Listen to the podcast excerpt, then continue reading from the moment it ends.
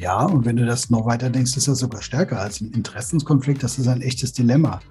Interessenskonflikte kann man insofern immer lösen, als dass die Interessen sich anpassen. Dilemmata kann man nicht lösen, die kann man nur bewältigen. Da kommen wir nicht raus. Das ist sozusagen eine Grundspannung, die wir in unseren wirtschaftlichen Systemen eingebaut haben und die uns jetzt so voll klar wird. Und diese Grundspannung lautet, wir können nicht zugleich wachsen, wir können nicht zugleich immer mehr Gewinne machen und immer mehr Geld für die Reproduktion und Regeneration von Mensch und Natur ausgeben. Heute folgt Teil 2 von 3 von meinem Gespräch mit Professor Georg Müller-Christ. Wir haben in unserem Interview davon gesprochen, wie er Systemaufstellungen benutzt, um das Nachhaltigkeitsdilemma in Unternehmen darzustellen. Er spricht davon, dass es ein Spannungsfeld gibt zwischen Profit und Nachhaltigkeit im Unternehmen. Und in dieser Folge, in Teil 2, geht es besonders darum, wie Lösungsansätze aussehen können, um dieses Dilemma anzunehmen. Herzlich willkommen beim Branding for Future Podcast. Mein Name ist Charlotte Maxeiner und in diesem Podcast werde ich mit spannenden Interviewgästen über innovative Ideen, Trends und Strategien sprechen, um dir zu helfen, dein Unternehmen auf die Zukunft auszurichten. Hier ist der Branding for Future Podcast, dein Podcast für frische Ideen, Impulse und zukunftsfähige Unternehmen.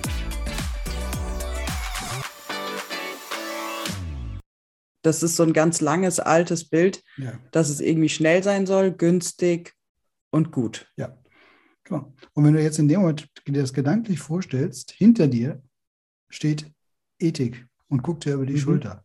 Und plötzlich fühlst du, oh Mann, wenn ich jetzt nur auf den Preis und nur darauf gucke, ob das funktioniert, guckt, habe ich plötzlich ein ganz anderes Gefühl. Das ist eine ganz andere Wahrnehmung, wo ich mir merke, wenn ich wirklich versuche, ich nenne das mal eine nebenwirkungsarme Entscheidung zu treffen, da muss ich ja jetzt ganz anders nachdenken. Ich muss mir ganz andere Informationen besorgen. Und vor allen Dingen, ich habe einen Trade-off. Ich zahle einen Preis. Denn in dem Moment, in dem ich die teurere Lösung und die rücksichtsvollere Lösung wähle, fehlt mir Geld für was anderes. Mhm. Und das ist auch diese Grund, das Grunddilemma, was überall drin ist. Sozusagen dieses äh, in einer Welt, die immer voller wird. Sie wird immer voller an Produkten, sie wird immer voller an Möglichkeiten. Gleichzeitig haben wir alle beschränkte finanzielle Möglichkeiten.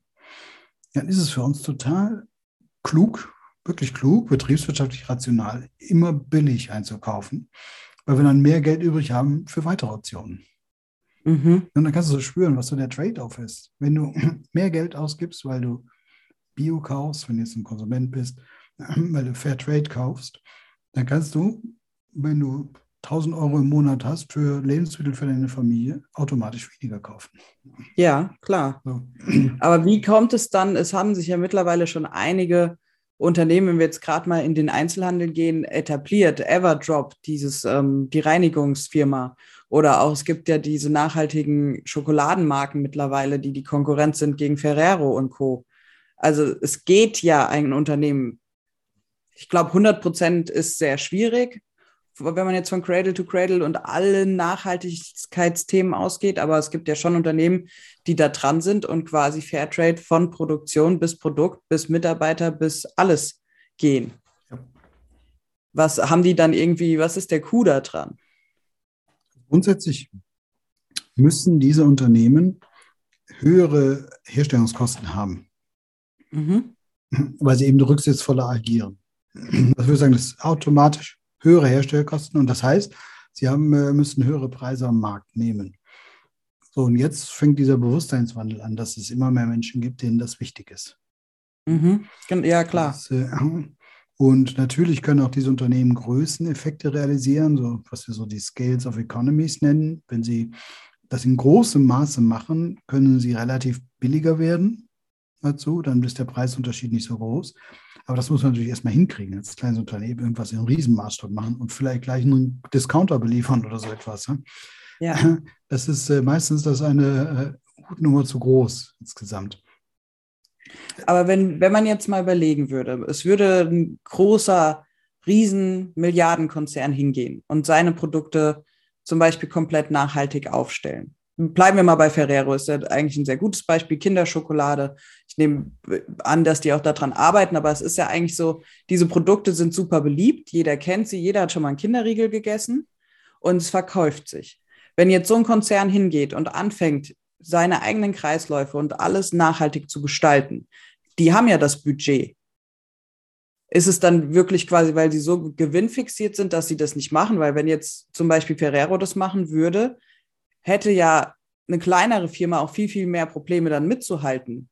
Weil die sind ja sowieso schon so am Markt etabliert, dass sie ja von der Beliebtheit her dann auch wiederum totale Pluspunkte hätten. Also vielleicht ist Ferrero ja tatsächlich ein ganz gutes Beispiel. Ähm, das Nachhaltigkeitsthema ist meiner Ansicht nach berührt bei der Frage, wo kommen deren Rohstoffe her? Und werden die auf eine Art und Weise produziert, die auf Dauer, in dem Fall ja die Böden erhält, weil sie hauptsächlich das brauchen, was wächst. Also Kakao, Fett, ja. Öle und Zucker. Ja. Ist, viel mehr ist das ja nicht. Und noch weitere Gewürze. Und äh, das in Riesenmaße. Das heißt, äh, es ist die Haselnussherstellung so, äh, dass die Natur nicht zerstört wird, werden Öle verwendet, die vielleicht nicht die Regenwälder, weil es Palmöle vernichten. Etwas. Ja. Äh, und äh, sind diese Prozesse, eigentlich können wir sagen, unendlich wiederholbar. Ich glaube, dafür würden deren Rohstoffpreise erheblich steigen. Und dann fällt die spannende Frage an, wie machen Sie das mit den gestiegenen Preisen? Wie handeln Sie aus? Äh, wer jetzt zahlt. Und das ist das, was wir noch nicht haben. Das Unternehmen sagen können, Unternehmen würden immer sagen, der Markt gibt das nicht her, die Konsumenten zahlen nicht mehr. Wenn man so denkt, hieße ja jede Investition in höhere Rohstoffkosten, weil nachhaltiger ist, geht auf Kosten meiner Gewinne. Ich muss abgeben. Der Eigentümer, mhm. die Eigentümer der Unternehmen müssen abgeben. Und das jetzt auszuhandeln und zu sagen, das Ganze ist nur zu lösen über höhere Marktpreise und geringere Gewinne. Das heißt, Konsumenten und Eigentümer müssten sich das teilen, diese Rücksicht. Ja. So, und das ist ein spannender Dialog, wie sowas zustande kommt. Das wären ja auch so Stakeholder-Dialoge. Ne? Wie können wir uns darauf einigen, dass das insgesamt geteilt wird? Die Kosten für nachhaltigere Rohstoffe. Und das immer noch nicht. Das würde ich sagen, das steht als allernächstes an. Im Augenblick fühlen die sich, äh, die Unternehmen hauptsächlich dem Markt unterworfen und sagen, der Handel drückt und wir können nur die und die Preise äh, realisieren. Und gleichzeitig haben wir die Eigentümer im Nacken, die wollen eine bestimmte Rendite haben. Das ist ja das, wie, wie die meisten Unternehmen so funktionieren im Augenblick. Also vor allen Dingen die, die an die Konsumenten direkt äh, liefern über den Handel. Dann fühlen sie sich doppelt eingeklemmt und in diesem doppelt eingeklemmten geht, wenn weitgehend die Entscheidung so getroffen, dass der Preis relevant ist, die Kosten relevant okay. sind. Ja. Also das ist so quasi das Kriterium, wo man sich dann am Ende dran aufhängt. Das Hauptkriterium ist, wollen die Menschen teilen? Wollen die einen mehr zahlen und wollen die anderen weniger Gewinne akzeptieren? Nur so kann man mit dieser relativ einfachen Gleichung Gewinn ist gleich Ertrag minus Kosten umgehen. Wenn die Kosten steigen, weil man rücksichtsvoller anbaut, bewirtschaftet, dann ist bei gegebenen Erträgen entweder der Gewinn niedriger oder aber ich muss die Erträge steigen lassen. Das heißt, die Marktpreise anheben, damit ich mehr Zufluss habe. Also das ist eine relativ einfache Gleichung, die die meisten Manager auch tief, tief verinnerlicht haben, vor allem die Eigentümer. Und die führen bei uns dazu, dass sie seit Jahrzehnten auf Kostenreduzierung neurologisch oh. eingerastet sind. Kostenreduzierung ist das alles Entscheidende. Da habe ich auch Zugriff drauf. Kostenreduzierung ist aber zeitgleich immer die weniger nachhaltige Lösung. Ja. Das heißt, die Lösung deiner Meinung nach für dieses Dilemma, um das zu bewältigen, wäre es, zu teilen, zu lernen, die Kosten neu einzuteilen. Ja, und darüber zu reden, ganz genau. Darüber zu reden und wirklich zu sagen, ja, äh, sowohl die Konsumenten als auch die Eigentümer äh, die einen bekommen weniger, die anderen müssen mehr zahlen, in angemessenem Umfang. Und das aushandelbar zu machen, das wäre für mhm. mich äh, die Lösung. Gehörst auch du zu den Changemakern in deinem Unternehmen, die es lieben, Dinge voranzutreiben und neue Wege zu erkunden? Dann habe ich genau das Richtige für dich. In unserem Branding for Future Camp erwarten dich spannende Impulsvorträge, der Austausch mit Gleichgesinnten in einem großen Netzwerk und eine digitale Camp-Plattform mit vielen Infomaterialien über Trends, Branchenwissen und Expertenwissen. Melde dich jetzt an unter www.brandingforfuture.de/camp/. Lass uns doch mal in die Zukunft gucken, weil jetzt haben wir vorhin, als wir angefangen haben zu sprechen, du bist seit 20 Jahren quasi schon in dieser Forschung, sagst so ungefähr seit zwei Jahren ist da eine neue Bewegung drin oder neuer Schwung aufgekommen. Die Interessen äh, verändern sich auch bei den Endkonsumenten. Wie kann das aussehen? Wie glaubst du, wann wird dieser Punkt erreicht sein, dass die Leute dazu bereit sind und was ist dafür nötig, dass sie sich dahin entwickeln? Also in meinem Bild äh, brauchen wir gar nicht alle. Okay. Und, äh, sondern wir brauchen eine kritische Masse. Und eine kritische Masse bewegt immer das Feld. Und die, ja. der Wert für eine kritische Masse ist gar nicht so hoch. Das sind irgendwie zwischen 4 und 7 Prozent. Wenn 4 und 7 Prozent der Menschen sich anders verhalten, lernt das gesamte Umfeld, dass auch weitere und andere Verhaltensweisen möglich sind und zieht nach. Das ist wie so ein Sog entstehen zu lassen. Ich lasse einen Sog entstehen. Das kann man gut nachvollziehen bei erst waren es die Vegetarier und jetzt die Veganer. Absolut gesehen sind die es ja alles gar nicht so viele. Ja. Das, ich glaube, 16 Prozent der Menschen sind äh, Vegetarier und 4 Prozent sind Veganer. Trotzdem hat deren Verhaltensweise einen irren Sog auf den Märkten hervorgerufen. So, definitiv, das ja. stimmt, ja. Und das ist das, glaube ich, was wir weitermachen. Das sagen, dass jeder für sich immer entscheidet, was passt jetzt gerade zu meinem Alltag, was ist mir möglich und wo kann ich einen Unterschied machen. Und dann haben wir so eine, so eine Sogwirkung von sehr unterschiedlichen materiellen Möglichkeiten eben auch aus. Ne? Das macht natürlich einen Unterschied, ob ich mit 1200 Euro im Monat eine dreiköpfige Familie füttern muss oder aber wenn ich 10.000 Euro im Monat zur Verfügung habe. Ne? Mhm. Ich muss ganz andere Entscheidungen treffen. Das ist immer so, je mehr aber, Geld ich habe, desto mehr Ressourcen verbrauche ich. Ja, und aber vor allem, desto mehr Geld ich habe, desto besser kann ich ja selektieren. Oh. Also es, es ja. besteht ja nicht für jeden die Möglichkeit, Bio-Lebensmittel zu kaufen. Ja. Wie glaubst du, könnte sich sowas entwickeln? Das entwickelt sich. Also die, wenn du genau hinguckst, würde ich sagen, ist das total faszinierend, was die Welt für Lösungen anbietet. Und ich glaube, es sind alle Lösungen schon da auf diese Nachhaltigkeitslösungen, sie sind da. Und sie werden an vielen Punkten jetzt äh, aufgegriffen, manchmal unauffällig, damit man nicht zu schnell und zu früh angeprangert wird, weil man das äh, halbherzig, unvollständig, experimentell macht. Das müssen ja alle lernen. So. Das stimmt. Es ist ja zum Beispiel alleine so, wenn man sich jetzt überlegt, was zum Beispiel auch der Fortschritt der Technologie gebracht hat, ist ja, dass wir alle Smartphones haben. Wir haben alle Apps auf unserem Handy und es gibt ja zum Beispiel die App Too Good To Go, wo man ja jetzt auch hingehen könnte und Bio-Lebensmittel für einen viel günstigeren Preis kriegt. Das wäre ja zum Beispiel so ein Workaround. Das würde so ein bisschen in das passen, was du gerade sagst, oder? Mhm. Ja, ich, ich würde das so für mich verbuchen. Diese Apps sind äh, diese unglaublichen Möglichkeiten der Digitalisierung, die dafür sorgen, dass wir auf eine andere Art informiert sind. Ne? Wir sind schneller informiert. Das heißt, wenn wir wollen, können wir diese Informationen nutzen. Mhm. Wir haben keine hohen Suchkosten mehr. Und du guckst einfach auf deine App, wo sind die Dinge um mich herum vorhanden. Das ja. ist alles total hilfreich. Ich würde sagen, das ist sehr, sehr hilfreich, um, äh, um schnell an Informationen zu kommen. Die Frage ist natürlich, nutzt du sie? Machst du das? Und wann machst du das? Dass du das so entscheidest. Und wann entscheidest du dich noch wieder gewöhnlich traditionell das, was du immer tust. Gut, aber das wird, äh, ich glaube, die Menschen werden sich ändern in dem Maße, in dem diese Informationen da sind und auch zur Kenntnis genommen werden. Und wenn du genau hinguckst, wirst du auch feststellen, dass auch große Konzerne anfangen, das Nachhaltigkeitsthema zu bearbeiten. Ich bin überrascht, mhm. man kann ja keinen Film auf den äh, privaten Kanälen mehr gucken, ohne Werbung, in denen nicht äh, am Ende noch ganz schnell eine Nachhaltigkeitsinformation mitgegeben wird. Und wenn es nur lautet, dass man 30 Prozent der Verpackung jetzt aus recycelten äh, Kunststoff nimmt. Ja. Das ist eigentlich überall angekommen.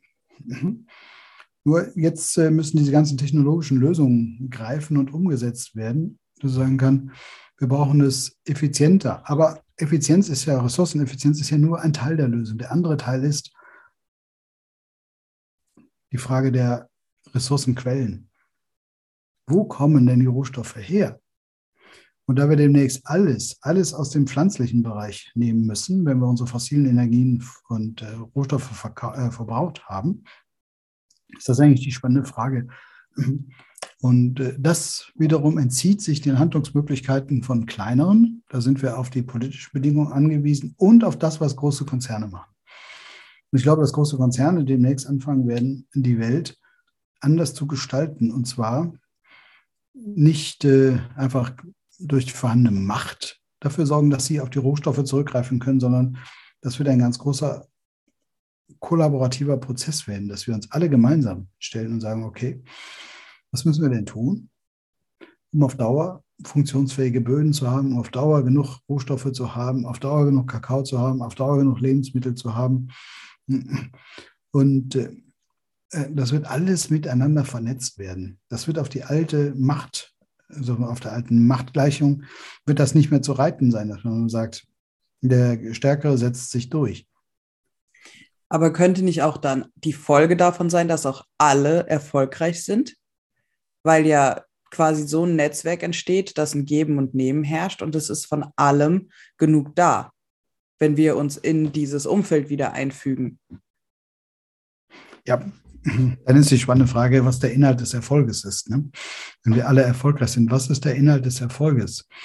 Und ich, also ich äh, dachte jetzt, mein, im Kopf hatte ich jetzt gerade zum Beispiel wirtschaftlichen Erfolg. Wenn du jetzt sagst, du gehst hin und machst Aufstellungen, der Geschäftsführer merkt, okay, es geht immer letzten Endes auf eine Preissenkung, weil natürlich die Kosten ein Riesenthema sind, dann wäre ja alle erfolgreich heißt, alle wirtschaftlich stabil oder sogar am Gewinn machen. Nee, das ist ja gar nicht, ich würde sagen, das ist weder wünschenswert noch machbar. Das heißt, äh, ja, jetzt kommen wir wieder zu dem, was wir anfänglich haben, zurück. Ich würde sagen, ich sage immer mutig, 50 Prozent der Produkte, die hergestellt werden, braucht kein Mensch. Auf die könnten wir super verzichten, ohne dass irgendwo Armut herrscht. Die gibt es weitgehend, weil es auf den Märkten einen Unterschied macht und weil es so die Kauflust befriedigt und vor allen Dingen, weil das Geld dafür da ist. Dieses, ähm, aber wir brauchen sie nicht, sie sind nur Ressourcenverschwendung im Sinne von, sie werden relativ kurz genutzt und landen dann am Müll. Mhm. Also es gibt von allem viel zu viel. Das ist die wirklich spannende Frage. Das ist so etwas, äh, was wir noch nicht im Griff haben, wo auch keiner sich wirklich darüber traut zu reden. Wenn es von allem viel zu viel gibt, kämen wir eigentlich mit der Hälfte des Konsums aus. Dann würden wir aber auch nur die Hälfte des Einkommens erzeugen. So. Ja, aber dann müssten wir uns ja auch erstmal wieder dahin prägen, dass wir, weil wir sind ja eine extreme Konsumgesellschaft. Also das ist ja irgendwie in Fleisch und Blut übergegangen. Ja, und trotzdem siehst du auch, dass das sich ändert. Also ich würde sagen, dass auch äh, junge Menschen, eigentlich alle Generationen, in allen Generationen Menschen aufwachen und es ändern. Ich glaube, in der jungen Generation noch viel mehr. Ich glaube, dass die ganz stark dabei sind, ähm, lebenswertere oder nachhaltigere Lebenswege äh, durchzusetzen. Ja, spannend sind immer die, die Geld haben dafür. Die sind spannend. Die können ja, das ist nämlich so die Frage, wie, wie geht man jetzt da dran? Das meinte ich ja auch eben, wenn es haben halt nicht alle Geld. Und wie kann das aussehen? Das frage ich mich immer noch. Ich glaube, das ist nicht planbar. Also die Vorstellung, wir könnten Gesellschaft so planen und lenken, dass wir in diese Richtung kommen, äh, überfordert uns total. Ich schlage vor, den Blickwinkel zu ändern und ich würde sagen, es passiert. Wir sehen es nur nicht, weil wir immer nur die Defizite wahrnehmen. Ich würde sagen, es passiert. Die Welt ändert sich und die Lösungen sind alle da. Wir müssen sie sehen und in dem Moment, in dem wir sie sehen, erweitert sich unser Bild und auch unsere Handlungsmöglichkeiten. Und wir fangen an, uns auf diese Möglichkeiten einzustellen. Und du glaubst, das ist schon mittendrin. Also du glaubst, es ist schon ja. passiert jetzt gerade und wäre dann quasi auch eine Lösung für dieses Dilemma, was du anfangs hin beschrieben hast. Ja, ich bleibe jetzt ein bisschen hartnäckig und würde sagen, ähm, das Dilemma ist nicht lösbar. Aber wir können uns in dem Dilemma anders aufstellen. Zum auch über ein Thema. Wir können uns anders positionieren da drin. Das ist das Entscheidende. Aber gelöst kriegen wir das in einer Welt der knappen Ressourcen nie. Mhm. mhm. Durch unser Verhalten, das tun wir jetzt gerade. Aber bewältigen heißt, und das ist zum Beispiel, wenn du es auch wirklich vorstellst, wie eine Aufstellung, du stellst zwei Menschen so mit fünf Meter Abstand gegenüber und sagst, das eine ist Profit, das andere ist Nachhaltigkeit. Dann hast du da drin einen Raum aufgemacht und sagen, und in diesem Raum bist du jeden Tag unterwegs. Und wo stehst du? Du kannst immer Schritte in diesem Raum machen. Und das heißt eben so, wir können uns in diesem Raum auch anders positionieren. Und äh, dass uns das so schwerfällt, ist, dass uns permanent ein Trade-off über die Schulter guckt. Etwas, was wir dann nicht mehr erreichen. Und das ist nämlich die, diese Dilemma-Logik. Wenn du einen Schritt machst, weg vom Profit in Richtung Nachhaltigkeit, dann gewinnst du vielleicht äh, ein bisschen Rücksicht und verlierst den Gewinn, verlierst eine Einheit Gewinn.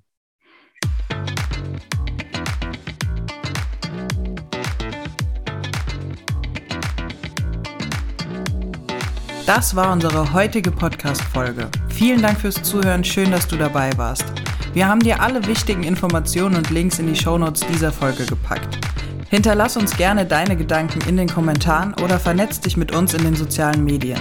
Du findest uns bei LinkedIn, Facebook, Instagram und Xing, wo wir auch regelmäßig interessanten Content für dich bereitstellen. Und wenn dir diese Podcast-Folge gefallen hat, dann freuen wir uns, wenn du uns positives Feedback in Form von einer Bewertung schenkst. Bis zum nächsten Mal, dein Branding for Future Team.